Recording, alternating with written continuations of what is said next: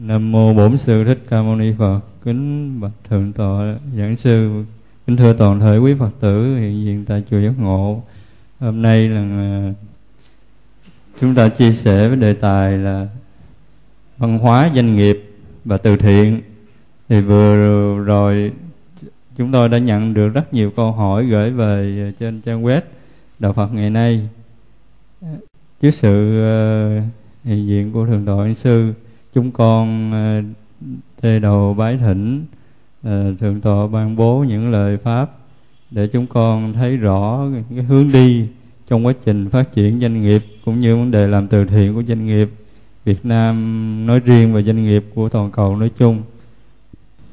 À, chúng tôi rất hoan hỷ khi ờ, được yêu cầu chia sẻ các quan điểm của Phật giáo về vấn đề văn hóa doanh nghiệp vốn được quan tâm tại Việt Nam trong vòng 3 năm trở lại đây cũng như các hoạt động xã hội và từ thiện mà các doanh nghiệp đã lưu tâm à, gắn liền với à, các chương trình xóa à, đi nỗi khổ và niềm đau của những mảnh đời bất hạnh. À, xin à, chú ngộ thành điều phối các câu hỏi. Chúng tôi theo đó sẽ chia sẻ các thắc mắc. Nam mô a di đà phật. Bạch thầy những lãnh đạo của một công ty muốn xây dựng một nếp văn hóa doanh nghiệp thì nền học hỏi của những điều gì ở nền văn hóa Phật giáo để áp dụng vào việc tạo dựng một danh hiệu doanh nghiệp văn hóa của công ty mình. Vậy mong thầy trả lời giúp cho con. Nam mô bổn sư thích ca mâu ni phật. Các nỗ lực chân chính để thiết lập một uh, văn hóa của nền uh, doanh nghiệp đó được xem là à, đáng khích lệ là vì à, nó tạo ra những giá trị về tinh thần. Bên cạnh những giá trị lợi nhuận vật chất mà các doanh nghiệp có thể đạt được trong à, các khoản đầu tư chân chính phù hợp với luật pháp và đạo đức. Theo tinh thần à, của nền văn hóa Phật giáo đó, thì ta nên áp dụng một số tiêu chí để cho các hoạt động văn hóa của doanh nghiệp được đánh giá ở mức độ đúng và có giá trị cho cộng đồng xã hội nói chung. Trước nhất là trong những nỗ lực xác định được cái thương hiệu thì nhà doanh nghiệp phật tử đó, phải xác định rất rõ rằng mục đích của nó là để phục vụ cho con người. Về phương diện tạo ra cho xã hội các cái dòng sản phẩm có chất lượng cao có uy tín và không à, có những cái phản ứng hay là tác hại về phương diện hóa chất hay là những độc tố mà sản phẩm chúng ta cung ứng cho xã hội có thể bị à, dính ít hay là nhiều. Làm được như thế thì à, doanh nghiệp sẽ có được một thương hiệu đứng ở trong thương trường.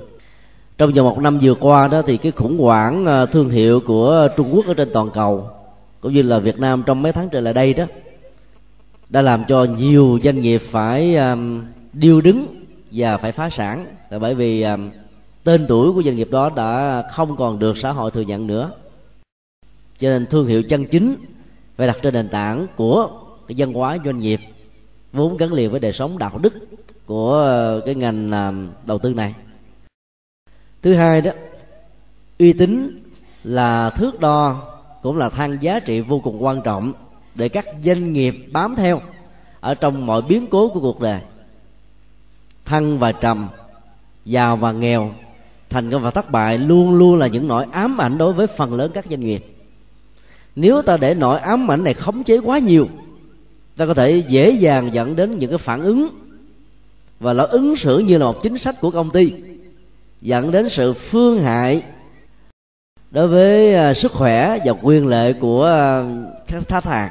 Thì dần dà là uy tín chúng ta sẽ bị đánh mất. Và do đó ta có sản xuất ra với à, các mặt hàng có chất lượng cao, về sau này nữa cũng chưa chắc đã mua lại được những gì chúng ta đã đánh đổ. Cho nên phải tâm niệm rằng là một lần một lần mất tính thì dạng lần bắt tính. Tức là mất đi uy tín một lần nữa lần sau ta khó um, gây dựng lại được lắm. Và đây đó là một cái bài học uh, hết sức là gây gắt để chúng ta cố gắng vượt qua những cám dỗ những thử thách trong những hoàn cảnh mà sự khủng hoảng và suy thoái tài chính toàn cầu này đã làm cho chúng ta đôi lúc đó, muốn một đường nhưng mà lại làm một nẻo kế tiếp chúng ta phải nâng cao um, các uh, hoạt động để um, thể hiện được cái tính văn minh. Cụ thể là qua um, sự nâng cấp trình độ khoa học hay là công nghệ nghệ thuật quản lý để đảm bảo được cái chất lượng của các dòng sản phẩm mà chúng ta cung ứng ra thị trường.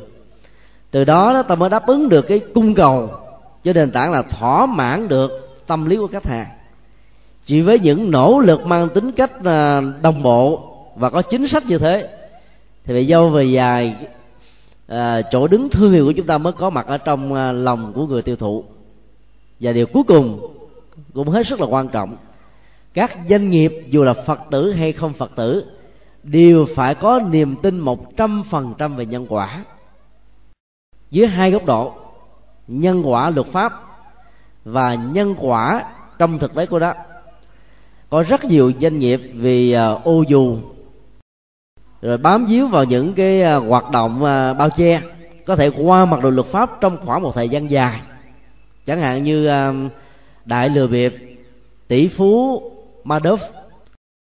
Có thể qua mặt được cả thế giới trong vòng gần 50 năm. Nhưng cuối cùng cũng bị phanh phui ánh sáng, làm tổn thất đi khoảng 50 tỷ Mỹ Kim của biết bao nhiêu công ty công ty xí nghiệp và các đơn vị cá nhân nói chung. Do đó ta tin vào nhân quả để cái nền văn hóa doanh nghiệp này được xác lập trên nền tảng của đạo đức. Chậm mà chắc. Và không hề để lại chúng ta những nỗi tiếc nuối, sợ hãi, lo âu, sầu muộn bởi bất kỳ một sự trừng phạt nào. Ngay cả trong tình huống ta qua mặt được nhân quả của luật pháp đi nữa. Giờ có nhiều lỗ hỏng thì ta cũng không bao giờ qua mặt được tự thân của nhân quả trong mối vận hành mà không ai có thể can thiệp được nó. Nó chính là cán cân rất là công lý. Và cái quy luật đào thải của nó về phương diện đạo đức cũng hết sức là nghiêm khắc. Ta có thể lừa dối chính mình. Ta có thể lừa dối hàng chục triệu người. Ta có lừa dối được hàng trăm quốc gia, nhưng ta không thể nào lừa dối được nhân quả. Cho nên, chiến thắng được bằng sự lừa dối đối với luật pháp, ta vẫn phải đối đầu với nhân quả ở ờ, phương diện này hay là phương diện khác. Do đó ờ, các doanh nghiệp phật tử ảnh hưởng từ nền văn hóa, đạo đức và tâm lý phật giáo, cần phải xây dựng thương hiệu của mình trên một cái nỗ lực chân chính có đường bền. Có được như thế thì ờ, chúng ta sẽ đạt được danh thơm tiếng tốt và những cái phần thưởng rất là xứng đáng do những khoản đầu tư chân chính của chúng ta. Xin đi câu hỏi khác. Nam mô bổn sư thích ca mâu ni phật dạ kính bạch thầy. Dạ thưa. Con trước đây là một doanh nhân tương đối thành đạt, thường xuyên làm việc các việc từ thiện xã hội, ủng hộ các nạn nhân thiên tai, giúp đỡ các người thân, bạn bè. Vào năm 2008 khi xảy ra cuộc khủng hoảng kinh tế toàn cầu, công ty con làm ăn thất bại, tuyên bố phá sản. Từ khi phá sản đến nay, con không dám gặp mọi người và có gặp những người mà mình đã từng giúp đỡ họ thì họ cố tránh né. Con phải làm sao vượt qua được xúc cảm lúc này? Có một lối thoát cho đời sống chính mình. Mong thầy chỉ giúp con. Nam mô bổn sư thích ca mâu ni phật. Tình huống uh, vừa nêu đó rất đáng được sự thông cảm và quan tâm chia sẻ của tất cả chúng ta. Khi uh, một người đã từng thành công với tư cách là một doanh nghiệp lớn đóng góp cho xã hội nhiều hoạt động từ thiện, bây giờ bị trắng tay. Do cơn lốc khủng hoảng tài chính toàn cầu gây ra, gặp lại những người thân quen, những người đã từng à, tiếp nhận sự chia sẻ giúp đỡ của mình. Cái phản ứng đó là bị quảnh mặt làm ngơ, làm cho rất nhiều người phải à, rơi vào trạng thái mặc cảm rất là lớn. Có tiền, có bạc, có ông tôi, hết tiền, hết bạc thì cái tình nghĩa cũng uh, cắt cánh mà bay. Từ uh, thực tế của nhân tình thế thái đã làm cho rất nhiều người đã không còn niềm tin vào nhân quả rằng là tại sao tôi sống quá tốt làm uh, quá đạo đức và nhân từ. Ấy thế mà mảnh đời bất hạnh đã đổ dồn lên đôi vai của mình đến độ mình không còn dám tin sự thật nữa rằng là những người đã từng được mình giúp đã ứng xử một cách hết sức là nhẫn tâm như vừa nêu giàu tình huống được người ta đón nhận hay là bị phủ định. Trong cơn lốc của khủng hoảng tài chính và bế tắc của công việc làm ăn, thì đạo lý nhà Phật dạy chúng ta phương thức rất quan trọng, đó là xử lý cảm xúc. Xử lý cảm xúc đặt ra chúng ta một tình huống là trong thành công cũng như là thất bại, ta phải làm chủ được cái phản ứng cảm xúc của mình đối với ờ, thời cuộc và nhất là trong sự ờ, khổ đau, thất bại thua lỗ của làm ăn để xử lý được cảm xúc thì điều đầu tiên là ta không nên cường điệu quá nỗi khổ niềm đau của sự mất mát. Đức Phật dạy học thuyết vô ngã và vô ngã sở hữu là hai à, mấu chốt để chúng ta vượt qua nỗi khổ đau này. Trước nhất đó, ta quan niệm cái thân thể vật lý mà mình có mặt là nhờ vào tinh cha trứng mẹ nương vào vật thực điều kiện sinh thái và các vật dụng khác trong ờ, xã hội mà được hình thành. Cho nên sẽ là một sự lầm nếu ta bảo rằng nó là của mình một cách vĩnh hằng. Trên thực tế nó chỉ làm uh, đóng vai trò chức năng ở trong một khoảng thời gian nhất định khi chúng ta có mặt với tư cách là một con người. Và rồi ai cũng đều phải vẫy tay chào với nó lúc nhắm mắt lìa đời dầu có muốn hay là không ứng dụng của học thuyết uh, vô ngã về phương diện tài sản sở hữu và những gì chúng ta có. Đó là không nên cường điệu hóa cái tính ờ, thường hằng của nó đối với cái quyền sở hữu chủ của chúng ta về phương diện luật pháp hay về phương diện thực tế. Có ai dám bảo rằng là đồng tiền chén cơm manh áo những ờ, vật chất mà chúng ta đang có và sở hữu chúng về phương diện luật pháp là sẽ của mình một cách vĩnh hằng hay không? Không bao giờ. Ngay cả các bậc vua chúa còn chưa dám tuyên bố như thế. Khi tài sản đó thuộc về chế độ vua này khi bị lật đổ nó thuộc về chế độ vua kế tiếp. Đất nước việt nam đã từng trải qua một ngàn năm bị trung hoa đô hộ một uh, trăm năm bị pháp uh, xâm chiếm làm thuộc địa ba chục năm nội chiến do ảnh hưởng của hoa kỳ. Lúc đó cái chủ quyền của đất nước, bao gồm mà chủ quyền về các à, nguồn tài nguyên thiên nhiên và các hoạt động kinh tế không thuộc về đất nước và con người Việt Nam, mà thuộc về các quốc gia đang xâm chiếm và thôn tính chúng ta. Chúng ta tưởng rằng đó là một sự mất vĩnh viễn, ta khổ đau, ta bế tắc. Nhưng rồi bây giờ ta có lại được là bởi vì ta đã giành được độc lập và chủ quyền của dân tộc. Như vậy tất cả những những sự mất mát á, trên thực tế từ học thuyết vô ngã là sự mất mát tạm thời chứ không phải là sự vĩnh hằng. Cũng như bản chất của tài sản không nên được xem là vĩnh hằng thì làm gì có chuyện mất mát vĩnh hằng? Quan niệm đó sẽ giúp cho mình xử lý được cảm xúc để vơi đi những nỗi khổ niềm đau. Có người có thói quen cường điệu quá mình à, thất bại à, à, mười phần trăm nhưng mà nghĩ như là một trăm phần trăm.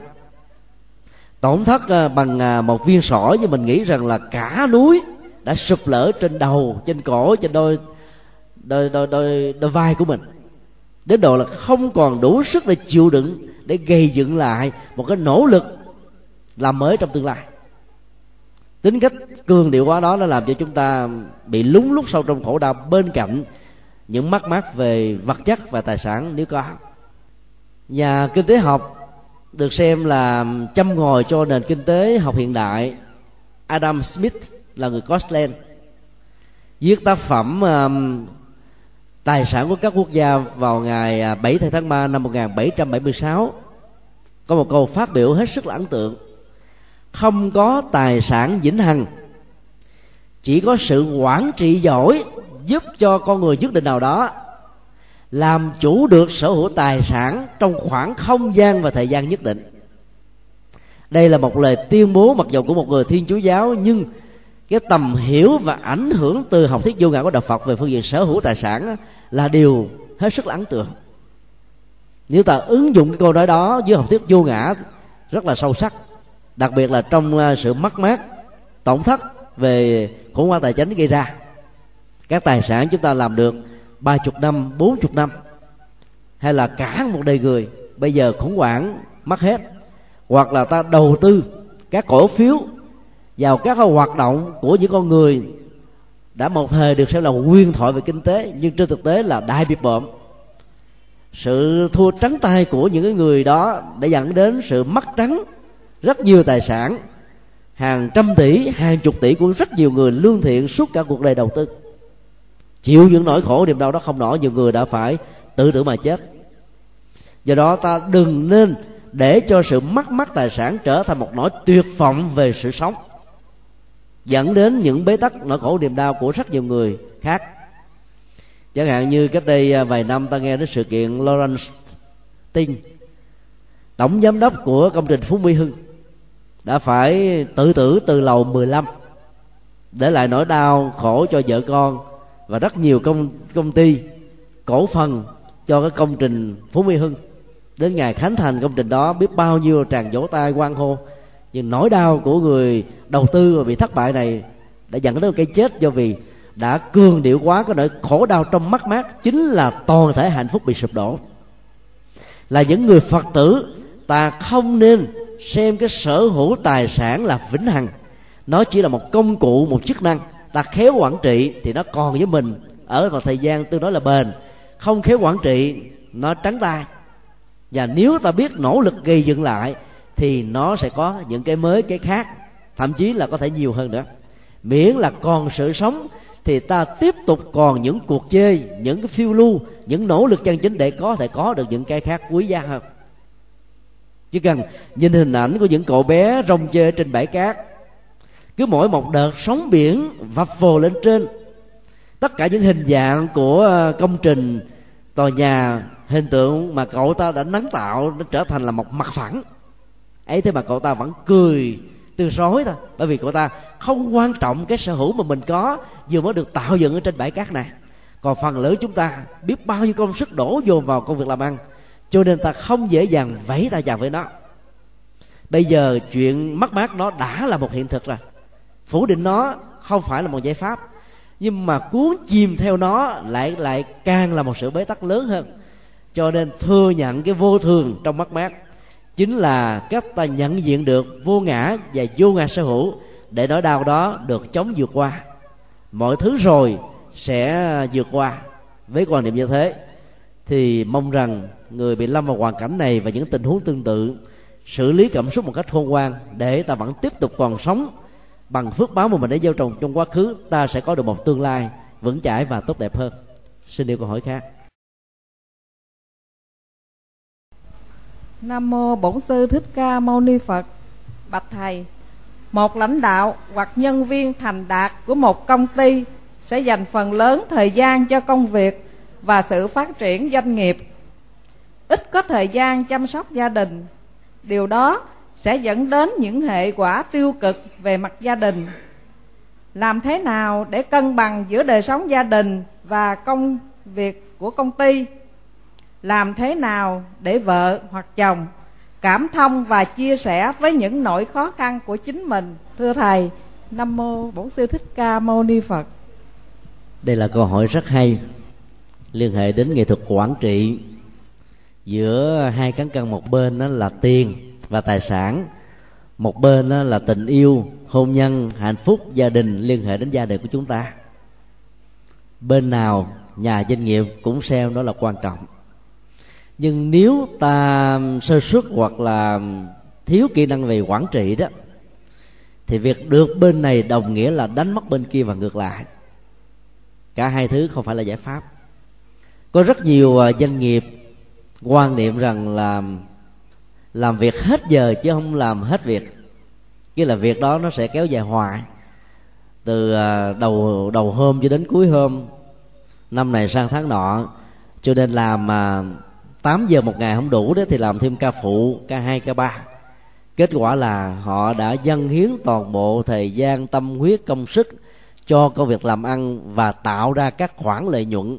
Và nghĩ một cách sai lầm rằng chỉ cần cung ứng các nhu cầu về đời sống vật chất cho vợ và con. Hay là người thân là đồng nghĩa mang lại niềm hạnh phúc an vui cho họ rồi. Từ quan niệm vật chất quá hạnh phúc đó mà rất nhiều người đã phải đánh mất hạnh phúc. Bởi vì vợ con ở nhà bơ vơ lạc lõng. Và nhiều người chịu không nổi thì phải đi tìm những uh, mối tình khác.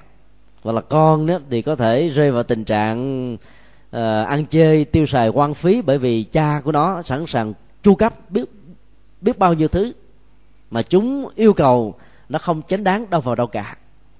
Do đó, trước trước đó ta phải nhận diện vấn đề về sự khác biệt giữa phương tiện và cứu cánh. Phương tiện nó bao gồm các vật chất, tài sản, tiền bạc, những thứ mà từ sự lao động chân chính và nghiệp chân chính của chúng ta tạo ra. Nó không thể nào được đánh đồng và đẳng thức hóa với bản chất của hạnh phúc trên thực tế, nó chỉ là một công cụ thôi. Cứu cánh, đó là vận dụng những giá trị vật chất, những khoản lợi nhuận từ doanh nghiệp để ta phục vụ nhu cầu hạnh phúc của bản thân và gia đình của mình, nhất là những người thân và những người thương. Sẽ là một nỗi đau nghiêm trọng nếu người nào biến phương tiện của đời sống vật chất là cứu cánh của hạnh phúc. Và do đó, cần phải điều chỉnh từ cách thức đặt vấn đề và nhận thức đó do đó um, học thuyết um, hiện tại lạc trú đạo phật nó dạy chúng ta um, thiết lập hạnh phúc ngay từng giây phút chúng ta đang sống. Có nhiều doanh nghiệp trẻ dù là nam hay là nữ mà thành công quá trong công việc làm ăn của mình đó, mỗi khi ăn cơm là ăn với điện thoại ăn cơm ngấu nghiến với các công việc.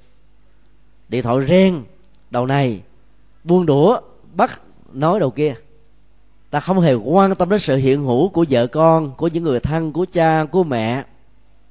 Ta quan tâm đến dòng cảm xúc của họ, ta không quan tâm đến nỗi khổ, niềm đau, những sự thiếu vắng về tình cảm. Ta chỉ quan tâm đến công việc của mình thôi. Dần dần cái sự hụt hẳn đó sẽ dẫn đến những cái khủng hoảng tâm lý. Kéo theo những khủng hoảng về đời sống gia đình là điều khó có thể tránh khỏi được lắm. Cho nên, đến giờ cơm là hãy tháo rút các điện thoại di động. Tắt nguồn nó đi. Tháo rút các điện thoại bàn, ăn trong thông thả. Hoặc nếu ta có tiền thì mua các loại điện thoại có cái chức năng nhắn tin đó. mọi cái tin nhắn khi mà không gọi trực tiếp được, nó được lưu giữ lại. Sau khi ăn cơm xong ngoài những giờ sinh hoạt để tìm cái máy ấm hạnh phúc gia đình rồi, ta hãy trả lời những câu hỏi đó vẫn chưa muộn. Chứ đừng ngấu nghiến bữa ăn của mình với điện thoại, công việc và sự căng thẳng thì à, hạnh phúc của gia đình sẽ bị đốt cháy và mất hết. Ngạn ngữ trung quốc có những à, câu danh ngôn hết sức là sâu sắc. Tiền có thể giúp chúng ta mua được nhà cao cửa rộng nhưng không thể nào mua được một tổ ấm gia đình, trong đó có sự hạnh phúc. Tiền có thể giúp cho chúng ta mua được các đồng hồ sang trọng, quý báu nhưng không thể giúp cho chúng ta mua được thời gian. Cái gì đã qua rồi là không quay trở lại được. Tiền có thể giúp cho chúng ta mua hàng trăm ngàn chiếc giường với niệm ấm phương tiện đủ đầy nhưng không thể chu cấp cho chúng ta một giấc ngủ ngon lành. Không mộng mị không khổ đau không rai rứt không buồn phiền. Tiền có thể giúp cho chúng ta mua được hàng tá các thuốc men và các cái um, dụng cụ y khoa. Nhưng không thể nào mang lại cho chúng ta sức khỏe. Tiền có thể uh, giúp cho chúng ta được thăng hoa tiến chức và có được địa vị trong xã hội. Nhưng không thể nào mang lại sự kính nể trong lòng của mọi người. Nếu ta thiếu nhân cách mất đạo đức và ứng xử một cách hết sức là cao ngạo không xem ai ra cái gì. Câu ngạn ngữ của trung hoa đó đã nói lên được những cái giới hạn của tiền và tài sản mà con người có thể có phải nhận diện điều đó để sử dụng nó một cách khôn ngoan.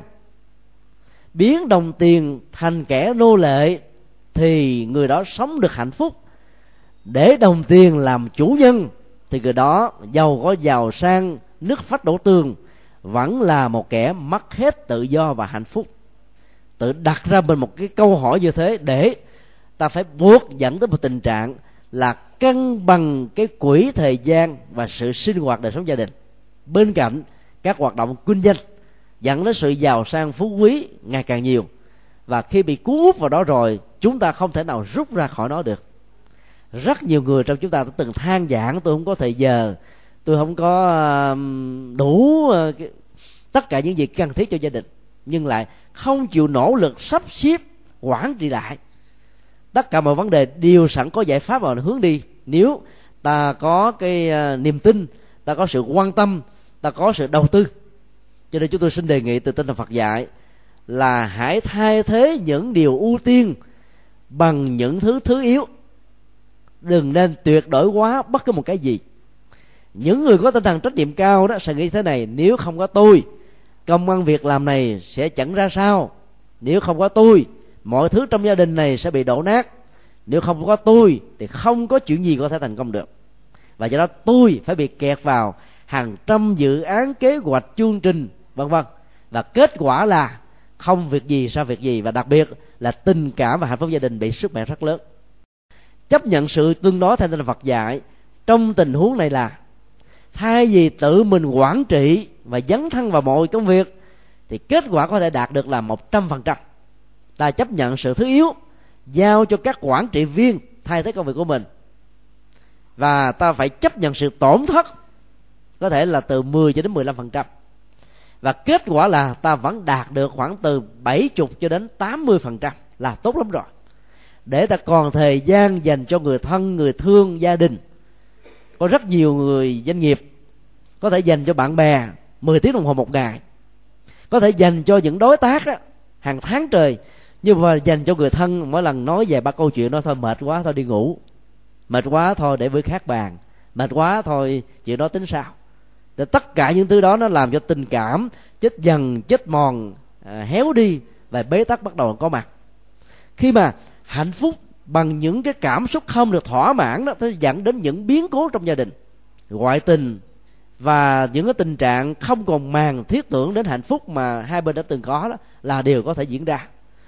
Cho nên thà ta ít giàu hơn một chút xíu để có được hạnh phúc một cách tròn đầy hơn là giàu sang phú quý mà mất hết hạnh phúc. Vì mục đích của đời sống là để có được hạnh phúc, chứ không phải là đồng tiền. Đồng tiền chỉ là một phương tiện, chứ không phải là cứu cánh trong tự thân của nó.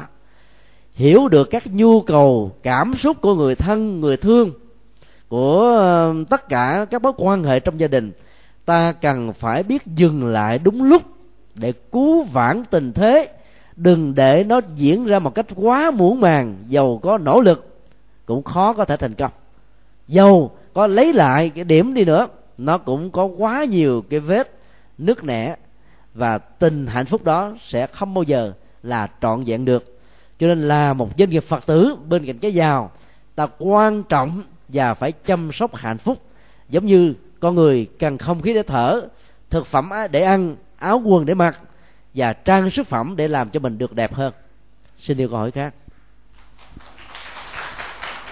Bác nêu câu hỏi à, con làm việc trong một cái doanh con có những cái băn khoăn suy nghĩ về những cái việc trong doanh nghiệp. Con làm việc trong một doanh nghiệp có nhiều thành viên. Ở đó có muôn hình vạn trạng về cách ứng xử thiếu văn hóa của nó bản thân con có nên nói những hành vi thiếu văn hóa đó ở doanh nghiệp cho người con còn trẻ đầy nhiệt huyết của con? Nghe không? Con đang băn khoăn điều này. Mong thầy trả lời giúp con. Nam mô a di đà phật. Kinh nghiệm có hai dạng. Kinh nghiệm tích cực và kinh nghiệm tiêu cực. Kinh nghiệm tích cực thường là những cái tình huống mà người trải qua sự kiện đó đó để lại cho mình rất nhiều bài học mang tính giá trị cao, góp phần giúp cho chúng ta vượt qua được những bế tắc và có thể truyền trao kinh nghiệm đó cho người khác để người ta có được những lối đi, tránh được những tình trạng là xe trước sụp đổ, xe sau tìm lối khác an toàn hơn. Nhưng bên cạnh đó cũng có rất nhiều các kinh nghiệm tiêu cực mà việc truyền thông nó sẽ làm cho thế hệ đi sau, đặc biệt là người thân, người thương trong gia đình của chúng ta đó trở nên như là một cái sọt chứa đựng hết tất cả những bế tắc mà chính mình là một nạn nhân. Điều thứ ba, ta phải xem cho, xem coi người mà ta sẽ chia sẻ kinh nghiệm đó là ở cái mức trình độ nào. Có đủ khả năng để xử lý cái kinh nghiệm tiêu cực và tích cực đó hay không? Nếu câu trả lời là không, thì ta không nên truyền quá nhiều các câu chuyện liên hệ đến kinh nghiệm bản thân mình hoặc là kinh nghiệm của tai nhân mà mình đã gặt hái được trong suốt quá trình của đời sống. Vì người đó sẽ tá quả tâm tinh, dẫn đến tình trạng đó là bi quan, yếm tế, chán trường, thất vọng, lao đao ở trong đời sống. Vì không thể nào tin rằng là mình có thể vượt qua được nếu mình dương vào những hoàn cảnh tương tự như thai nhân đã từng. Đặc biệt là cha, mẹ anh em, những người đi trước. Trong gia đình chúng ta đã từng gặp phải. Nếu câu trả lời là người con hay là người thân của chúng ta sẽ chia sẻ kinh nghiệm là người có bản lĩnh, việc tiếp thu các kinh nghiệm sẽ giúp cho người đó vững chãi hơn. Giống như thấy một người té ngã đau, thì người này sẽ không bao giờ bị ngã. Và giả sử bị ngã, thì đau không phải là một vấn đề quan trọng để người đó phải bận tâm và để lòng thì việc truyền trao kinh nghiệm như thế là điều không thể không có. Do đó để cho cái khủng hoảng được vượt qua, những bài học được khắc phục, các giá trị tích cực được con người ghi lại trong sách sử, thì ta phải lượng định cái gì nên chia sẻ và cái gì thì không. Rất nhiều người trong chúng ta đã không thấy được những điều đó. Có một nỗi đau gì là cứ đem nỗi đau đó ra mà chia sẻ đến độ là người thân của chúng ta nghe rồi là mệt mỏi cả trái tim, khói óc năm, ba ngày sau vẫn ăn không ngon, ngủ không yên. Còn có người chia sẻ trút đổ cái mối quan tâm của mình lòng cảm thấy nhẹ nhõm vô cùng rồi. Do đó phải chia sẻ những cái tích cực hơn là nói quá nhiều những cái tiêu cực. Còn tình huống tiêu cực đó, thì khi mà một người nào đó vấp phải thì họ sẽ tự tìm ra những giải pháp. Cho nên truyền trao những kinh nghiệm mang tới cách là bước đi là giải pháp, là cách giải quyết vấn đề vẫn tốt đẹp hơn nhiều, là nói quá nhiều về cái kinh nghiệm quá khứ khổ đau của mình hay là của người. Ta thử hình dung nếu một đôi vợ chồng về nhà mà bà vợ tứ cào nhào cằn nhằn những cái mối quan hệ xã hội mà bà ta gặp với người này, ứng phó với người kia, không tìm ra được giải pháp, cứ ờ, lẳng quẩn bế tắc ở trong đầu, về nhà trên mâm ăn rồi thậm chí trên giường ngủ cứ muốn ông chồng của mình phải quan tâm chia sẻ những điều đó. Mà trên thực tế ông chồng cũng quá mỏi mệt. Không thể là chia sẻ được thì hạnh phúc gia đình sẽ trước sau gì cũng đổ nát. Về những cái chuyện không đâu về những chuyện đôi lúc hết sức là tào lao. Tức là chuyện ngoài phố. Mà lẽ ra mối quan tâm giữa hai người phải là chuyện trong nhà. Cho nên uh, truyền trao phải có nghệ thuật. Chia sẻ phải có phương pháp. Để những giá trị tích cực của đó mới được đảm bảo rất nhiều người, chồng hoặc người vợ phải đi tìm à, mà một cái chả anh em ở nhà người khác là bởi vì cái người còn lại đó là gần như là không có được cái tâm chia sẻ hiểu biết. Lúc nào cũng nện vào đầu của người kia, biết bao nhiêu là cái nỗi lo, biết bao nhiêu là nỗi buồn, biết bao nhiêu là sự căng thẳng. Mà lẽ ra là không nên. Cho nên biến người thân của mình thành một cái sọt rác để đựng hết tất cả những mối quan tâm và khổ đau của bản thân mình là một sự sai lầm. Trên cơ sở đó chúng ta hãy truyền trao những kinh nghiệm hạnh phúc mà cả hai bên đó đều là những đối tác có mặt như là những thực tại. Ta quan tâm đến niềm hạnh phúc của cả hai đó. Nó có giá trị rất nhiều lần so với mối quan tâm của những gì nó không thuộc về mối quan hệ của hai người và của gia đình nói chung. Trên cơ sở đó, ta hãy chọn lựa cho mình kinh nghiệm nào nên chia sẻ cho con cái. Kinh nghiệm nào thì không nên và biết dừng lại. Cũng trên tinh thần đó đó nhiều lần đi vào trại giam K20 huyện Dòng Trơm tỉnh Bến Tre. Chúng tôi đã đề nghị các anh chị, thanh niên trở lên đừng bao giờ, mỗi khi có việc rảnh rỗi ngồi lại tâm sự với những trẻ em độ tuổi 14 cho đến 18 bị bắt vào đây bởi dính líu đất các ờ, các cái hoạt động buôn lậu ma túy. Đừng kể cho chúng về thế giới xã hội đen, đừng kể cho chúng nghe những hoạt động đâm thơi chém mướn, đừng kể cho chúng nghe tất cả những cái ờ, hành vi phi đạo đức mắc lương tâm, mà hãy kể về một tương lai, hãy nung đúc những cái tinh thần, hãy dung bồi những cái dưỡng chất để cho những người này sau khi mãn hết cái thời gian ở tù, trở lại với gia đình, có được một sự hồi sinh về đạo đức và cả một tương lai trong sáng, bằng không ở trong tù, trong suốt một thời gian lắng nghe quá nhiều những kinh nghiệm xấu và tiêu cực, thì cái đó sẽ trở thành một bản sao gấp nhiều lần với những bế tắc đang hiện có là điều không nên. Xin yêu câu hỏi khác. Nam mô bổn sư thích ca mâu ni phật. Thưa thầy, có người cho rằng để xây dựng một nét văn hóa doanh nghiệp, cần phải ẩn chứa điều tâm linh bên trong, chính nó nhân viên cấp dưới phải thành kính, phục tụng triệt để xếp của chính mình, làm việc tròn đời, cống hiến trọn vẹn, như nét văn hóa ứng xử trong doanh nghiệp của nhật, giống như những con chiên ngoan đạo luôn phục tùng, đấng tối thượng. Điều này có đi ngược lại với quá trình tự do, chọn lựa và sáng lập của mỗi người không? Và có nên xây dựng văn hóa doanh nghiệp Việt Nam theo hình thái này không? Nam Mô A Di Đà Phật. Dĩ nhiên là không. Là bởi vì à, cái quan niệm phục tùng và thần tượng quá người mình làm việc người mà mình cung phụng nó sẽ dẫn đến tình trạng là mê tín con người. Và điều đó nó sẽ dẫn đến tình trạng kéo theo sau đó là nếu chủ trương của à, chủ nhân của chúng ta là sai lầm giống như một người mù đang đi phía trước, tất cả những đối tác và phụng sự trung thành này sẽ là những người mù kéo theo sau. Một người mù mà dẫn một đàn mù, thì tất cả phải lăn xuống hố và chết tập thể. Tinh thần phật dạy là y pháp bất y nhân tức là ta nương tựa vào giá trị chân lý và những cái hay, cái tốt trong cuộc đời. Chứ ta không nên thần tượng và mê tín con người. Bởi vì điều đó nó dẫn đến chủ nghĩa sụp đổ. Nếu sau này ta bất mãn hay là có một cái gì đó không cảm thấy hài lòng với thần tượng mà chúng ta đang gá thân hay là nương ý tưởng vào. Các tôn giáo thường à, dạy à, tâm lý phục tùng để người ta không được quyền đặt những vấn nạn mà vốn nội dung của các kinh thánh đó à, liên hệ đến những cái mê tín dị đoan và trái về khoa học làm sao giải thích được. Cho nên thường người ta giải thích rằng là đặt câu hỏi là khiếm nhã với thượng đế, đặt câu hỏi là bất kính với những người đang chăn chiên, cho nên hãy chấp nhận và tuân phục mà thôi. Còn nền văn hóa của phật giáo là hoàn toàn ngược lại.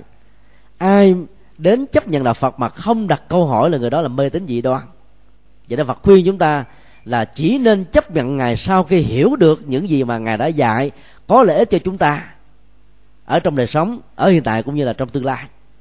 Chỉ với cái cách thức nhận định như thế thì niềm tin chúng ta mới đạt được đúng chỗ và giá trị của nó rất là cao. Bây giờ ta thử à, khảo sát một câu chuyện có thật. Giữa một à, tổng giám đốc à, công ty đang làm công việc tuyển dụng nhân viên và ba nhân viên vừa mới được tuyển dụng. Công ty này rất là lớn, ông cần một người làm tổng thu ngân và kế toán. Sau khi tổ chức phỏng vấn dòng loại một, hai và ba, một trăm người, chỉ còn lại ba người, ngang tài, ngang sức và thậm chí là có cả sắc đẹp ba cô thiếu nữ này đã đến.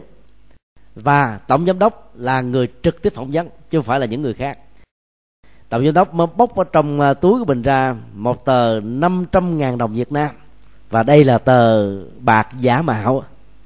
Đưa cho à, cô gái thứ nhất và nói cô gái rằng là hãy lấy số tiền này đi mua à, một gói cà phê và một gói thuốc lá đem về cho ship cô gái này à, nảy sinh ra trong đầu đó những ý niệm trời ơi bây giờ mình á mới đến à, đây để phỏng vấn thôi chứ chưa nhận việc.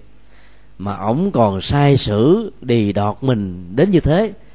Như vậy đến lúc mà mình là nhân viên của ông rồi có lẽ mình sẽ bị sai vặt chết luôn. Nên tốt nhất hãy chuồn đi cho chắc ăn. Thì giả vờ từ chối cô ta đã biến mất khỏi văn phòng phỏng vấn. Người thứ hai được mời vào. Cô gái này gật đầu, đi ngay. Phát hiện ra đồng tiền là là tờ giả. Nhưng cô ta giả vờ như là không hề biết đến. Dùng cái đồng tiền 500 ngàn đồng đó, bỏ vào trong túi mình, móc tiền túi mình ra, mua hai ký gói cà phê, chứ không phải là một ký, và mang về hai gói thuốc lá. Rồi cái số tiền thối lại đó, đem lại đưa cho tổng giám đốc để mà lấy lòng cảm ơn giám đốc đã tạo cho em một cơ hội để được phụng sự. Ông giám đốc à, thất thất vọng hoàn toàn. Và dĩ nhiên, cô ta là người không được chọn. Cô gái thứ ba đi vào, nhìn thật là kỹ và đồng tiền, phát hiện ra đây là một tờ tiền giả. Và phản ứng à, khôn ngoan của cô nhanh chóng lúc bấy giờ nói với ship rằng ship ơi, cái tờ này là tờ giả. Xin ship cho em à, cái tờ khác em sẽ à, mua theo yêu cầu của ship. Và ship nói là, cô hãy coi lại, đây là đồng tiền thật là sao là giả? Cô ta khẳng định lần thứ hai, lần thứ ba. Và cuối cùng á, người đó à, đã được tiếp nhận vì à, đã dám đánh giá những cái sơ suất và góp ý, những cái bất toàn của người tổng giám đốc ta thấy cái câu chuyện này là một câu chuyện nó nói về cái thái độ ứng xử và sử dụng nhân sự. Trong tình huống một á, chưa nhận việc mà có nhiều người đã le lưỡi rồi. Bởi vì đây là cái mẫu người đó là, là chờ người ta dọn sẵn ổ mà đẻ nè. Chỗ nào không có ổ chỗ nào không có phương tiện chỗ nào không có những ờ, ngon cơm ngọt canh là mình không dám tới. Làm như thế thì dễ quá trời. Những người như vậy chỉ khi mà mời về để làm công việc hay là cưới về làm vợ làm chồng chỉ để làm kiển chứ mà chơi, chứ không có làm ăn gì được hết á. Thì những người như thế nếu tổng giám đốc hay là những người đang tìm nhân sự trợ lý mà chọn họ là tai họa sẽ rước vào thân. Hư chuyện, hư bột hư được hết. Mẫu người thứ hai đó là một người chỉ biết chiều chuộng phục tùng y hệt như câu hỏi được đưa ra. Cốt yếu là làm sao cho ship của mình hài lòng và nghĩ rằng như thế, ta sẽ được thăng quan tiến chức về phương diện này, phương diện nọ, để ta lấy le với thiên hạ. Và dẫn đến một tình trạng là thương đội hạ đạp. Người như thế là người rất là gian xảo, người như thế là người không có liêm chính, không đứng đắn. Cho nên sử dụng họ sẽ dẫn đến nhiều tình trạng bất ổn về sau này. Nghĩa là tất cả những điều chưa được tốt, chưa được đẹp, vẫn được báo cáo là tốt, là đẹp, là hay, là hoàn thiện.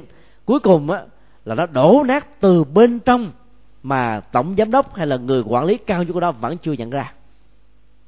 Còn đối với người thứ ba, tinh thần phụng sự hết sức là nghiêm túc, có trách nhiệm trước lương tâm, trước luật pháp, trước đạo đức về những gì mà mình được giao, về những gì mà mình sẽ gánh vác, về những gì mà mình sẽ làm. Ta phải thấy rõ được cái nhiệm vụ đó để ta đi làm với niềm vui, với hạnh phúc, với sự phụng sự.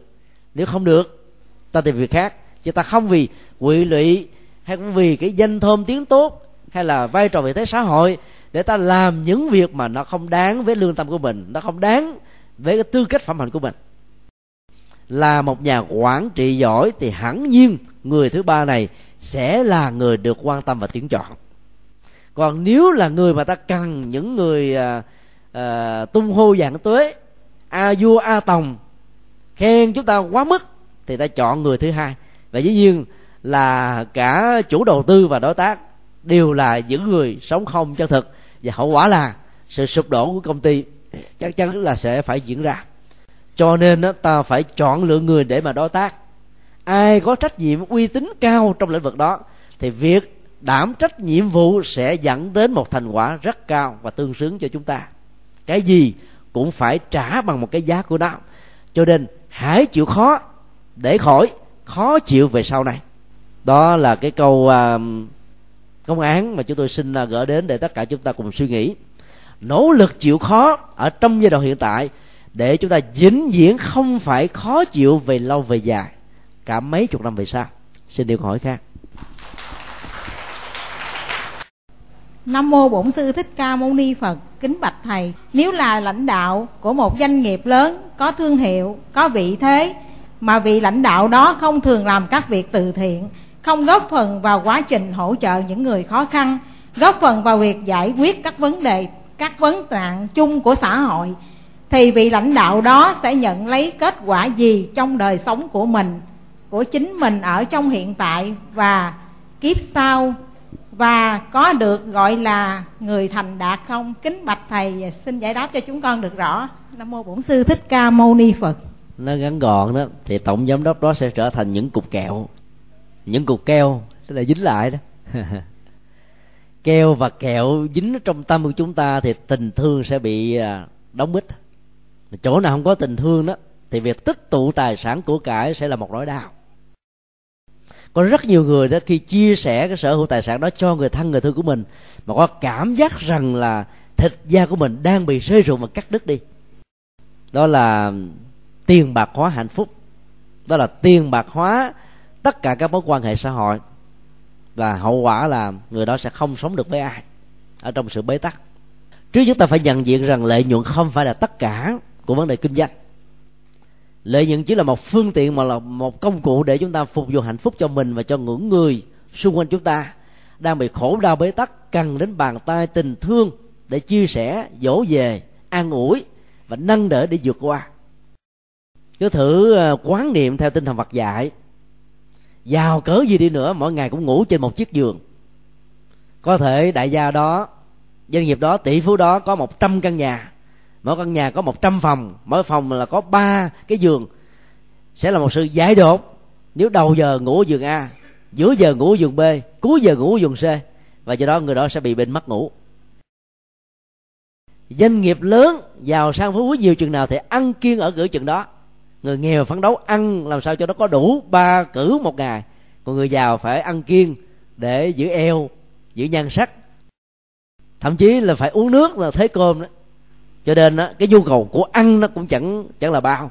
Còn mặc cũng là vừa chừng đó. Những à, mệnh phụ phu nhân đó, thì ăn mặc sang trọng. Ví dụ à, kết à, kim cương học sòn lên trên đó một chiếc áo như thế có thể là 300 ngàn đô trưng diện bằng cách này cách nọ, trong khi đó rất nhiều người đang khổ đau mà không có được một sự chia sẻ. Và có nhiều người giàu trong nhà của họ chắc cả ba bốn trăm bộ đồ. Và mặc mỗi một bộ đồ chỉ một lần rồi vứt bỏ. Trong khi đó biết bao nhiêu người mong một chiếc áo ấm cho mùa lạnh giá giá lạnh, vẫn không có.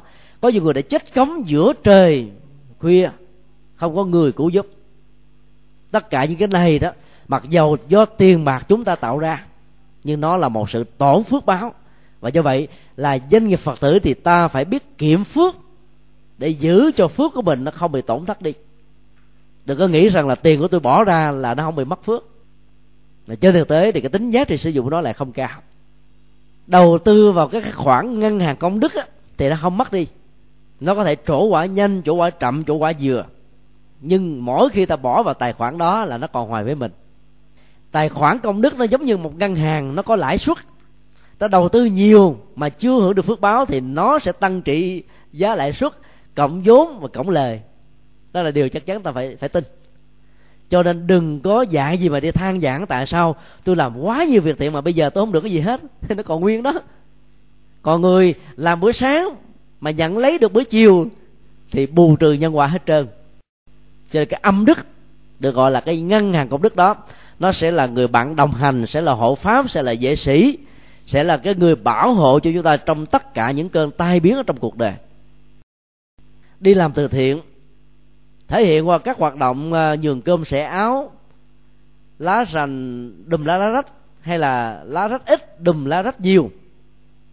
Lá rách vừa vừa đùm lá rách tả tơi. Trước nhất nó mang lại những cái giá trị nhân đạo mỗi khi mà ta đi làm các công việc từ thiện như thế, nhìn thấy cái nỗi niềm hạnh phúc của những người đang tiếp nhận từ những phần quà, chẳng đáng là bao với những nụ cười, với những niềm vui. Lòng chúng ta cảm thấy sung sướng và hạnh phúc vô cùng. Cho nên từ thì phật giáo khích lệ chúng ta, đó là ngoài cái việc đóng góp tiền bạc, các anh chị, ông bà hãy nên tùy tùng. Và nhờ tùy tùng như thế đó, cái việc phát tâm nó sẽ lớn mạnh hơn trong tương lai cách đây à, không lâu vào ngày 5 tây tháng 1 2009 một cái tin đau lòng đã à, được truyền thanh truyền hình báo chí đưa tin khắp nơi. Đó là nhà tỷ phú Adolf Merkel 74 tuổi đứng thứ à, 94 thế giới và đứng thứ năm của nước Đức đã phải tự tử mà chết. Tài khoản ngân hàng của ông là gần cả 100 tỷ. Trong sự suy sụp của ngân hàng chứng khoán và bất động sản uh, phát sinh từ Mỹ ảnh hưởng đến các châu lục. Thì số tiền tổn thất của ông đó là gần như là trắng tay.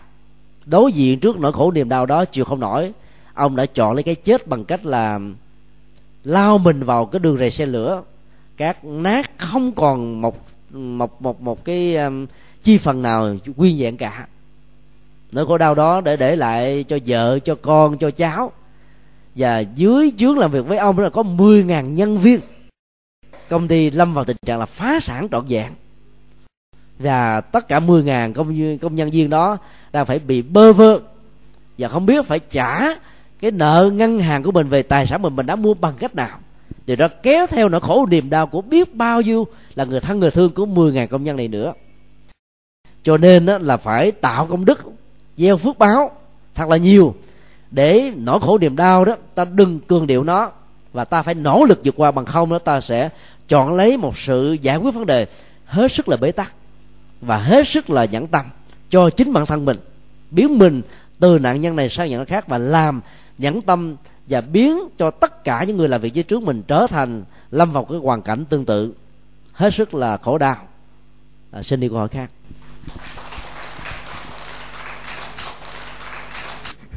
Nam mô bổn sư thích ca mâu ni phật thực hiện công việc từ thiện là việc làm cho đi không mong nhận lại. Ngày nay có một số doanh nghiệp làm từ thiện nhưng kèm theo điều kiện quảng cáo thương hiệu của công ty mình. Như vậy, việc làm từ thiện đó được hiểu như thế nào? Kính thưa thầy giải cho con sẽ là một sự sai lầm nếu ta xây dựng hình ảnh của công ty và tên tuổi của mình trên nền tảng của nỗi khổ, niềm đau của những kẻ bất hạnh. Vì nó sẽ không có đường bền. Trong câu hỏi nêu ra thì ta thấy là có một hành động lệ lạc thông qua các hoạt động từ thiện. Đó là điều đáng tán thán. Nhưng bên cạnh đó, cái tâm của người đầu tư này đó, đang nghĩ đến một cái khoản lời. Đó là danh tiếng. Hay gì ta bỏ ra một cái khoản tiền quảng cáo tên tuổi công ty ở trên các đài truyền hình. Mỗi một phút như vậy có thể là hàng trăm ngàn đô. Đối với những cái chương trình truyền hình lớn và những cái chương trình à, giờ vàng, quan trọng.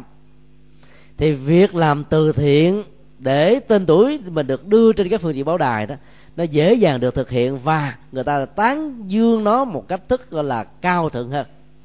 Thì phần lớn ngày nay các công ty làm theo cái phương hướng này nếu ta không nhìn vấn đề từ một cái ờ, góc độ quá nghiêm khắc á, thì dù sao cái đó nó vẫn là những hoạt động tự tha lưỡng lệ. Có điều nếu ta là à, chủ công ty hay là doanh nghiệp đó thì ta làm các cái phương tiện truyền thông báo đài có đưa tin thì tốt. Bởi vì chuyện thiện cần phải được gọi là công khai hóa cần phải được xã hội hóa để mọi người cùng bắt chước và làm theo nhưng nếu các hoạt động đó không được đưa tin vì một lý do nào thì ta không không vì thế mà buồn. Rút lại các khoản đầu tư cho các hoạt động từ thiện. Vì ta làm không phải tên tuổi ta làm. Vì muốn lệ lạc cho bá tánh cho những người đang cần những nhu cầu trợ giúp này. Chúng tôi xin nêu ra một cái tình huống uh, dùng quảng cáo để làm từ thiện. Để chúng ta có thể à, chia sẻ những kinh nghiệm làm sao trong việc làm từ thiện. Ta đừng bị dướng vào cái tôi của danh cái tôi của trục lệ mà là chia sẻ những nỗi khổ niềm đau ngày càng nhiều càng tốt hơn. Ai cũng biết diễn viên điện ảnh hollywood nổi tiếng Pamela Anderson có một thân hình nhảy lửa mà ta thường gọi bà là biểu tượng của um, tính dục. Bà đã được bầu chọn đến nhiều lần là biểu tượng của người phụ nữ um, khỏe mạnh và hấp dẫn nhất toàn cầu. Cái thời điểm mà bà được bầu chọn đó là năm uh, 2004 và 2005 thì lúc đó đó, các cái công ty um, đã đến ký hợp đồng. Trong uh, số đó thì có công ty uh, môi son Viva club Five. Bên cạnh đó còn có nhiều uh, diễn viên điện ảnh và nhiều nhân vật nổi tiếng khác trên thế giới làm quảng cáo cho công ty môi son này và những sản phẩm của công ty. Với một cái ký hợp đồng là toàn bộ các lợi nhuận thu hoạch được trong khoảng một năm đầu tư, quảng cáo đó, sẽ được dùng vào cái tiền thù lao cho cái quỹ MAC S, tức là nghiên cứu và giúp đỡ cho các bệnh nhân bị sida. Thì trong vòng một năm thôi thì tổng công ty này đã thu hoạch được đó là một cái số tiền khoảng là 44 triệu đô la Hoa Kỳ. Nếu các công ty đó là một mình, chắc chắn là cái khoản lợi nhuận đạt được, từ cái quảng cáo đó nó sẽ không cao đến thế. Vì đây là diễn viên nổi tiếng và nóng nhất ở trong Hollywood vào thời điểm đó. Và nhiều tên tuổi khác trên toàn cầu. Cho nên đã tạo cái sự quan tâm chú ý và đặc biệt là những fan hâm mộ đấy. Vì ta mến tài, cảm phục, có tình cảm đối với những nhân vật. Cho nên họ đã đóng góp vào các chương trình từ thiện đó. Như vậy toàn bộ các số tiền này phục vụ cho việc nghiên cứu và chữa trị cho bệnh nhân HIVS là cái gì đó hết sức là có ý nghĩa. Cho nên ta không nên có cái nhìn quá nghiêm khắc về vấn đề này. Chúng tôi uh, chuẩn bị tổ chức uh, chuyến hành hương vào ngày 7 tây uh, tháng 3 cho đến ngày 21 tháng 3 dương lịch. Đi với đoàn hành hương lần này 66 người thì còn có một đoàn quay phim của VTV gồm một đạo diễn một biên tập viên và một quay phim chuyên nghiệp. Dự kiến đó là sẽ à, phóng sự và làm những cái ký sự giống như là cái sự à, song hằng cái sự quá xa ở trên HTV phát ở trên chương trình à, thế giới nghệ thuật, mỗi một kỳ như vậy là từ 25 cho đến 30 phút 6 lần liên tiếp. Do đó chúng tôi đã phát tâm và vận động các nhà doanh nghiệp để ủng hộ cho và đoàn làm phim của VTV cùng đi theo đoàn dĩ nhiên là số tiền đó nó phải phải có thôi.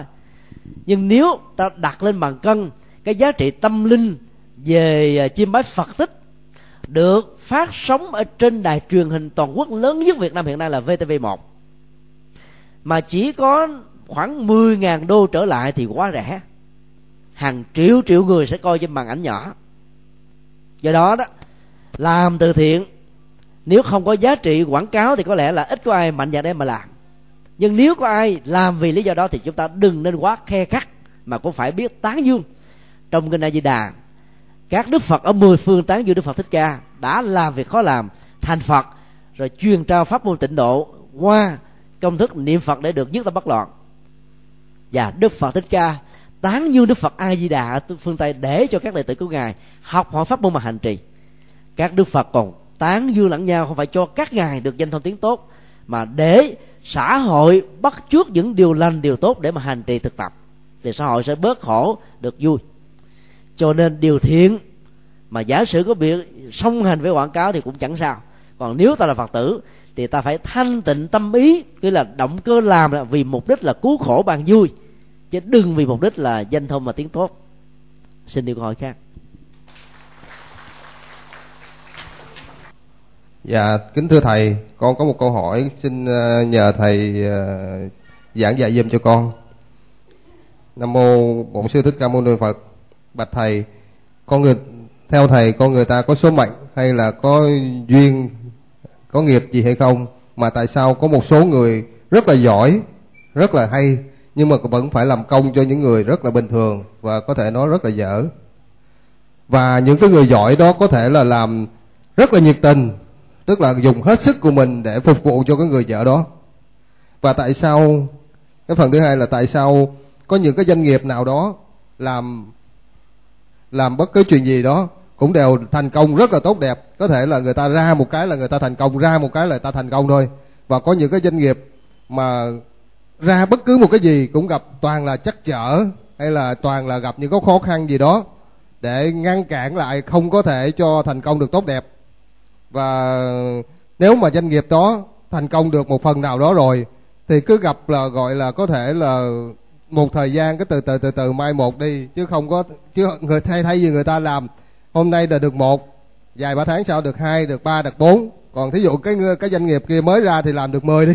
Để cái từ từ xuống còn 9 còn 8 còn 7 còn 6 vân vân. Và cứ tồn tại lại chỉ có 6 7 thôi, chứ không phát triển được thêm vâng xin ờ, còn có thắc mắc đó xin nhờ bạch thầy à, giải giải giúp cho con. nêu nó liên dạ. hệ đến ờ, rất nhiều yếu tố. Thứ nhất là cái à, ngân quỹ phước báo của các doanh nghiệp với tư cách là những nhà đầu tư trong công an việc làm của mình vốn có khác nhau. Mà dân gian thường lý giải nó là sự khác biệt của số phận của định mệnh của an bài và con người có nỗ lực phấn đấu để vượt qua cũng không thể nào vượt qua được. Đó là một nhận thức sai lầm. Bản chất khác biệt của cái ngăn quỹ công đức ở từng người đó, nó chỉ là một chất xúc tác để cho chúng ta có thể thành công hơn ở những người còn lại không có phước báo này trong một tầm mức hết sức là tương đối. Trong đạo lý của nhà Phật đó thì cái nhân quả hiện tại đóng vai trò quan trọng hơn. Chứ không phải là nhân quả quá khứ. Quá khứ chỉ là một cái đà còn hiện tại là cả một cái lực đẩy, cả một tiến trình của sự đi. Cho nên đầu tư bằng phương pháp trên nền tảng là phải hiểu biết cái ờ, nhân quả của nền kinh tế thị trường, tổng cung, tổng cầu có thích ứng hay không. Đầu tư một dòng sản phẩm, công bố nó ra thị trường có đúng thời điểm hay không. Cái vốn đầu tư có quá nhiều, tiền lãi có nặng hay không. Và ta cung ứng cho khách hàng đó có thỏa mãn được tâm lý với chất lượng cao để uy tín chúng ta có thể được giữ bền hay không? Địa điểm mà công ty ta hoạt động so với những công ty khác có phải là cái trung tâm quan trọng để khách hàng có thể lui tới và không cần đến các phương tiện quảng cáo hay không? Ta có đủ các phương tiện truyền thông và tiếp thị để các dòng sản phẩm có chất lượng và uy tín này được nhiều người biết đến và sử dụng nó hay không? Ta có những cái chương trình đối tác những cái ờ, cách thức gọi là à, đặc quyền, đặc lệ cho một số ờ, các doanh nghiệp nhỏ hơn để làm đại lý cho mình để thông qua đó là có được một cái phương tiện truyền bá cái giá trị của dòng sản phẩm của mình hay không và hàng trăm ngàn câu hỏi khác còn được đặt ra nữa. Tất cả cái đó đã tạo ra sự khác biệt ở trong sự thành công hoặc là thất bại đối với một doanh nghiệp, đối với một sản phẩm nào đó đã được tung ra thị trường nói tóm lại là trong tình huống ta thành công giai đoạn đầu bảo hòa trong giai đoạn tiến triển thúc lui trong giai đoạn sau thì ta phải đặt lại những vấn đề vừa nêu và phải giải quyết nó dưới góc độ của nhân quả.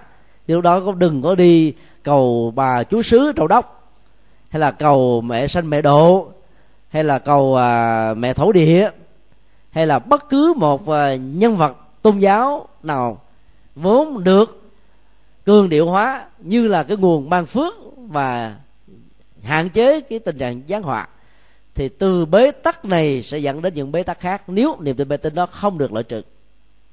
Còn trong những sự thua lỗ và không có trưởng thành về à, đầu tư của chúng ta ta phải đặt ra tất cả các vấn đề nhân quả. Đâu là nguyên nhân chính, đâu là hỗ trợ duyên, đâu là những cái tác động của môi trường, là đâu là những yếu tố quyết định.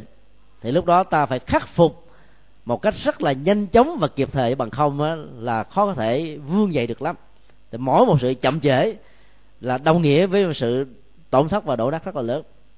Ví dụ à, công ty Coca-Cola và Pepsi hai công ty giải khát lớn của Hoa Kỳ và cũng là giải khát toàn cầu. Họ có mặt ở trên à, thế giới này đã bao nhiêu chục năm rồi. Sẵn khẳng định được cái chỗ đứng của họ trong thương trường. Ấy thế mà đi bất kỳ chỗ nào họ vẫn phải tốn khoảng từ ba chục cho đến sáu chục phần trăm tiền quảng cáo trên các phương tiện truyền thông vào những cái giờ quý nhất, quan trọng nhất, để cho tên tuổi sản phẩm của họ không bị người ta quên đi. Lúc nào cũng đánh vào trong à, tầm mắt và lỗ tai, làm cho khách hàng có cảm giác rằng đây phải là một sản phẩm có chất lượng, đảm bảo cho nên mới tồn tại được với thời gian. Như vậy, sự quảng cáo và tiếp thị là một vấn đề rất quan trọng bên cạnh chất lượng và sự thỏa mãn khách hàng mà chúng ta có thể đầu tư một cách hết sức là nghiêm túc. Ngoài ra nó còn có nhiều điều kiện khác nữa. Ví dụ đang làm ăn, nghe nói đầu tư chứng khoán có lời, đầu tư bất động sản lớn hơn. Ta bỏ, ta bán hết những cổ phiếu để tìm những cái cổ tức mới trong các hoạt động vừa nêu. Đúng một cái, khủng hoảng tài chính trắng tài thì cái duyên là ta phải bị thua lỗ thôi.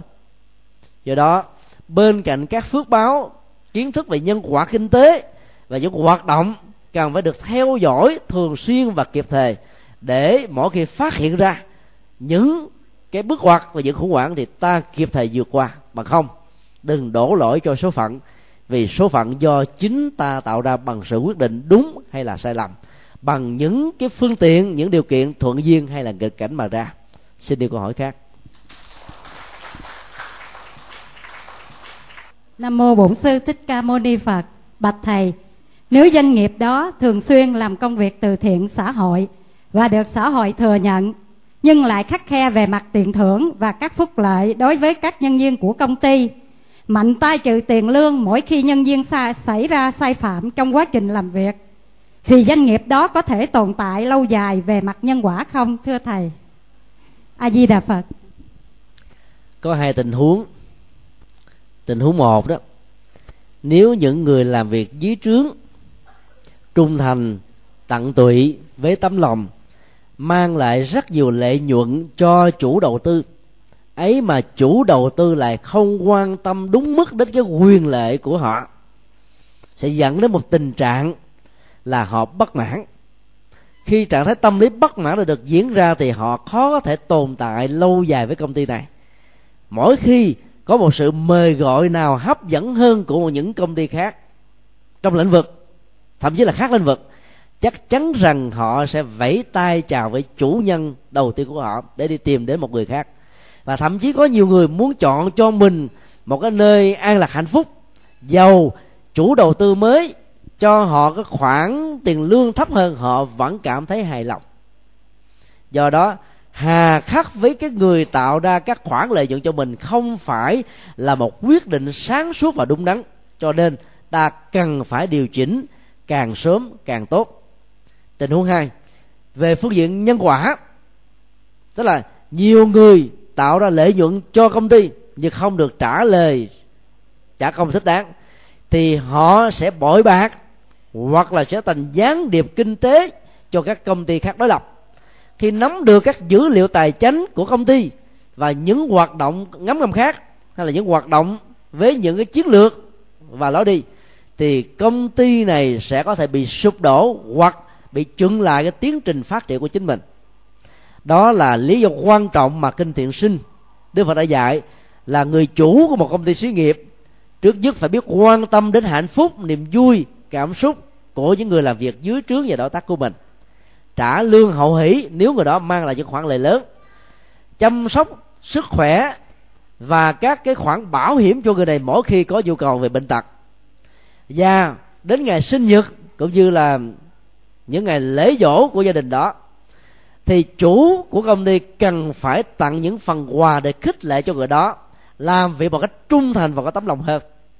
Khi họ bị bệnh, hoặc là những lúc về hưu, thì tất cả những cái hỗ trợ việc làm cho người đó là điều không thể không có.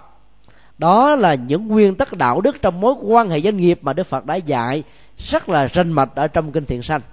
Là một doanh nghiệp phật tử, thì ta cần phải lưu tâm và ứng dụng các lời khuyên một cách sâu sắc, có giá trị đạo đức và văn hóa nghề, văn hóa doanh nghiệp này. Dĩ nhiên về phương diện tồn tại trong thương trường đó, thì người ta có thể làm rất nhiều việc từ thiện, giúp chỗ này giúp chỗ nọ, thì người ta vẫn không bị suy sụp do vì ứng xử quá khắc khe với người dưới trướng của mình. Nhân quả luôn luôn diễn ra theo cái cách thế bù trừ việc tốt đối với xã hội có thể là nhiều, nhưng mà việc xấu đối với người dưới trước có thể là ít. Bù trừ đó, vẫn làm cho họ đứng vững. Tuy nhiên, về phương diện tình cảm, nhân tâm đối với con người với nhau là điều không mấy tốt đẹp. Cho nên điều chỉnh tốt là ta sẽ cứu vãn được tình thế, giải quyết được nhiều vấn đề bế tắc về sau. Do đó, tất cả các doanh nghiệp phật tử với một cái nền văn hóa doanh nghiệp phải cố gắng làm sao cam kết đóng góp cho việc phát triển kinh tế bền vững thông qua các hoạt động, làm thế nào nâng cao chất lượng đời sống của người lao động, tức là người làm việc dưới trước, dưới nhiều hình thái, nhiều giai đoạn khác nhau. Và các thành viên của gia đình họ, để thông qua đó, ta mới đóng góp cho cộng đồng và xã hội. Người mang lại lợi nhuận cho ta trước, thì ta phải quan tâm đầu tiên, kế đến là những người dân nước lã, theo chủ kích, gần trước và xa sau. Sau đó, ta mới thể hiện cho toàn cộng đồng và xã hội có nhược tự như thế thì tất cả các doanh nghiệp những người đối tác trực tiếp và gián tiếp đều có được niềm vui chung và do vậy cái công việc đó và những nỗ lực của họ sẽ có giá trị một cách lâu dài hơn xin điều câu hỏi khác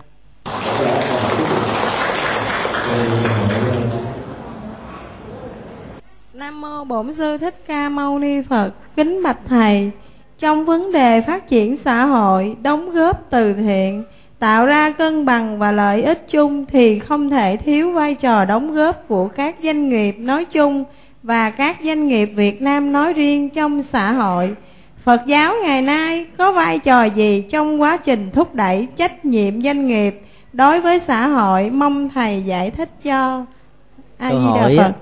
Gồm có hai vấn đề. Thứ nhất là trách nhiệm xã hội của các doanh nghiệp và thứ hai là sự thúc đẩy như là vai trò của Phật giáo để cho các doanh nghiệp, đặc biệt là Phật tử cần phải ứng xử về vị xã hội để mang lại lợi ích cho cộng đồng. Và nếu làm thì như thế nào?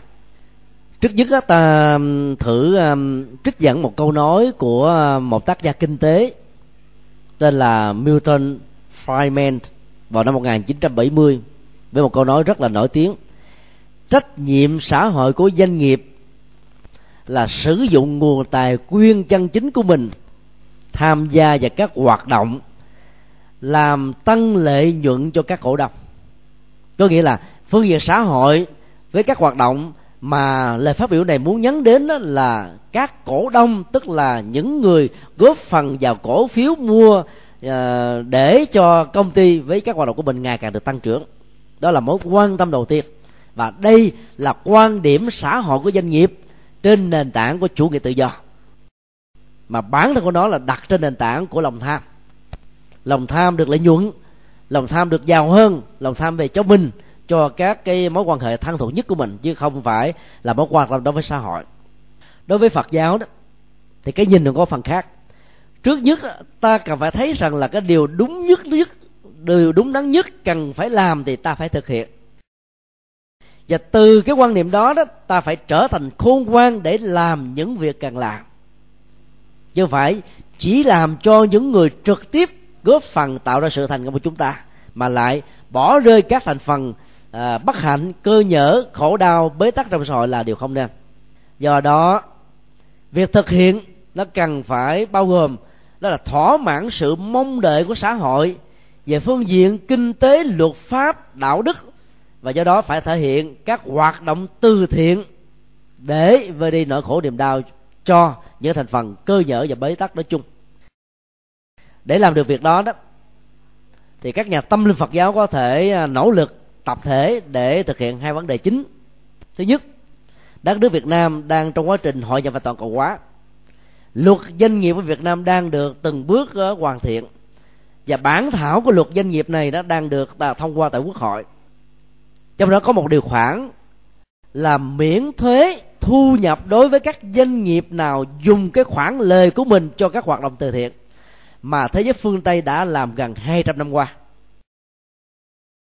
Dù là khởi sự một cách hết sức là mụ màng, nhưng nó hết sức là có ý nghĩa. Ta phải khích lệ à, xã hội làm từ thiện. Tại vì sự gánh vác của nhà nước bao giờ cũng có giới hạn dầu chế độ an sinh xã hội của các quốc gia tiên tiến về kinh tế có hoàn thiện cái đầu đi nữa, vẫn có một mức độ hạn chế nhất định nào. Cho nên, phải để và mời gọi các doanh nghiệp tư nhân cùng tham gia để mà làm. Thì cuộc đời này sẽ bớt đi khổ đau. Hạnh phúc sẽ có mặt lan tràn nhiều hơn. Do đó ta phải khích lệ cho các hoạt động từ thiện, các hoạt động nghiên cứu, các hoạt động giáo dục, làm và đóng góp cho các hoạt động đó. Thì các doanh nghiệp phải được miễn giảm thuế gọi là thu hoạch hay là thu ờ, thế ờ, thu nhập cá nhân. Nếu làm được như thế thì chúng tôi tin chắc rằng là cái sự kích cầu của tiêu thụ trong nền kinh tế của Việt Nam sẽ được tăng cao gấp 10 lần trở lên. Biết bao nhiêu doanh nghiệp là làm từ thiện, gắn liền với các ngôi chùa, nhưng không được khấu trừ thuế, cho nên họ làm có dè chừng. Bây giờ nếu được khấu trừ thuế thì họ sẽ có thể đầu tư là ba chục phần trăm cho khoát khoản lợi nhuận đó và do vậy xã hội sẽ được nhẹ thở, nỗi đau sẽ được bớt đi, và các bế tắc sẽ được tháo mở. Điều thứ hai là sự nỗ lực khích lệ cho các doanh nghiệp phải làm sao xây dựng được niềm tin và sự khủng hộ của các khách hàng và công chúng. Để cho tất cả các công nhân viên, các nhà cung cấp, các nhà phân phối, cũng như là các nhà đầu tư, các ngân hàng và các tổ chức chính quyền phải chấp nhận và hỗ trợ cùng dấn thân và lao vào các hoạt động từ thiện xã hội nói chung. Mà đạo phật với những nhân cách và có uy tín trong xã hội sẽ trở thành một chất keo nối tác hết sức là quan trọng. Để ta có thể làm và giúp cho các doanh nghiệp mạnh dạng hơn, thấy rõ được cái ngân hàng công đức mà họ sẽ đầu tư không chỉ ở kiếp này và còn ở kiếp sau nữa. Giả sử đề sau không có nhân quả là không có thực. Thì cái giá trị nhân bản đạo đức giúp người với người vẫn là những giá trị không có gì có thể sánh bằng được. Cho nên lúc nào các doanh nghiệp, dù là tư nhân hay của nhà nước, hiểu rõ được như thế thì việc làm từ thiện xã hội không phải đợi chờ đến sự mời gọi và khích lệ, mà nó phát xuất từ một động cơ. Phải làm, nếu không làm thì cảm nhận và chịu không nổi. Và đây cũng là cái lý do mà rất nhiều doanh nghiệp ở Việt Nam, mặc dầu là nghèo khó khăn hơn các doanh nghiệp quốc tế, đã mạnh dạng làm từ thiện bạc tỷ. Có nhiều cái bức tranh để đấu giá làm các chương trình từ thiện thôi. Có thể bán với một cái giá là một triệu đô la. Ta hiếm khi tìm được cái cuộc đấu giá như thế ở thế giới của Hoa Kỳ. Cái cuộc thăm viếng của Bill Gates lần đầu tiên tại Việt Nam được báo chí và các phương tiện truyền thông ca ngợi đến bước đầu nào ấy thế mà một điều vô cùng thất vọng. Nhà tỷ phú gần cả trăm tỷ này cho chỉ có 10.000 đô cho chương trình học bổng tại Việt Nam trong giai đoạn đó. Và sau chuyến về của ông ông cung cấp thêm là khoảng uh, uh, chưa được 100.000 đô. Thì tổng cộng hai lần làm từ thiện của Bill Gates tại Việt Nam chưa đến 110.000 đô la. Số lượng đó thua gấp vài chục lần so với các doanh nghiệp làm thành công tại Việt Nam. Trong khi đó, số tiền của các doanh nghiệp Việt Nam này so với Bill Gates chỉ là hạt cát so với một tảng đá. Cho nên vấn đề vẫn nằm chỗ là ở tấm lòng. Ấy thế mà, cái đợt có mặt của Bill Gates để được báo chí đưa tin như thế này. Mỗi một cái giờ khắc trôi qua bằng cái đơn vị tích tắc của thời gian, nếu ta rải cái số tiền trăm đô la trên mặt đất và Bill Gates chỉ ngồi xuống mà nhặt lên mà xài thôi Bill Gates vẫn còn bị lỗ. Ý muốn nói rằng là mỗi một giờ khác trôi qua ông làm không biết bao nhiêu tiền. Ấy thế mà các hoạt động từ thiện của ông là hết sức là dè dặt. Có người phản đối nhưng mà có người cũng tán đồng. Vì theo họ là Bill Gates á, sẵn sàng đầu tư vào các hoạt động mà nó đến tay trực tiếp cho những người cần cần hỗ trợ chứ không thông qua một chính phủ thông qua một chương trình và có người khác là nhận nhận xét đánh giá rằng là Bill Gates đến Việt Nam không phải là vì làm từ thiện là vì muốn bảo vệ các quyền tác quyền tuyệt đối của các sản phẩm Microsoft mà Việt Nam là một thị trường ăn cắp tác quyền và không tôn trọng nó đứng gì sau Trung Hoa. Cho nên hoạt động từ thiện không phải là mối quan tâm của ông. Mặc dầu thủ tướng chính phủ và các uh, cấp bộ trưởng đã phải tiếp đãi ông một cách hết sức là long trọng như là một quốc khách vậy. Warren Buffett đã dành hơn ba chục tỷ Mỹ kim của mình cho cái ngân hàng và quỹ từ thiện của vợ chồng Bill Gates và Melinda. Cuối uh, tháng uh, cuối cuối à, năm 2008 là hai vợ chồng đã từ bỏ cái công việc làm ăn của công ty Microsoft và trở thành các nhà từ thiện dành quãng đời còn lại cho các hoạt động từ thiện. Đừng nghe những gì mà chúng tôi vừa phân tích mà đánh giá thấp hai vợ chồng này hai chồng này có những hoạt động từ thiện nổi cộm trên thế giới. Trong khi đó à, tỷ phú à, Buffett lại không đóng góp tiền cho cựu tổng thống Bill Gates xin lỗi Bill Clinton mà lại đóng góp cho nhà tỷ phú kinh tế Bill Gates. Đó cũng là cái điều mà chúng ta cần phải đặt ra. Cho nên nói tóm lại các hoạt động từ thiện nó cần phải được khích lệ. Các nhà sư các phật gia các uh, tổ chức phật giáo các cá nhân phật tử cũng phải đóng góp một vai trò quan trọng khích lệ bằng cách nào đó để các doanh nghiệp làm từ thiện nhiều hơn như là một sự cam kết như là một nỗ lực vơi đi nỗi khổ và niềm đau. À, kính chúc tất cả quý vị được an lành hạnh phúc để vượt qua cái cơn khủng hoảng tài chính toàn cầu một cách an toàn.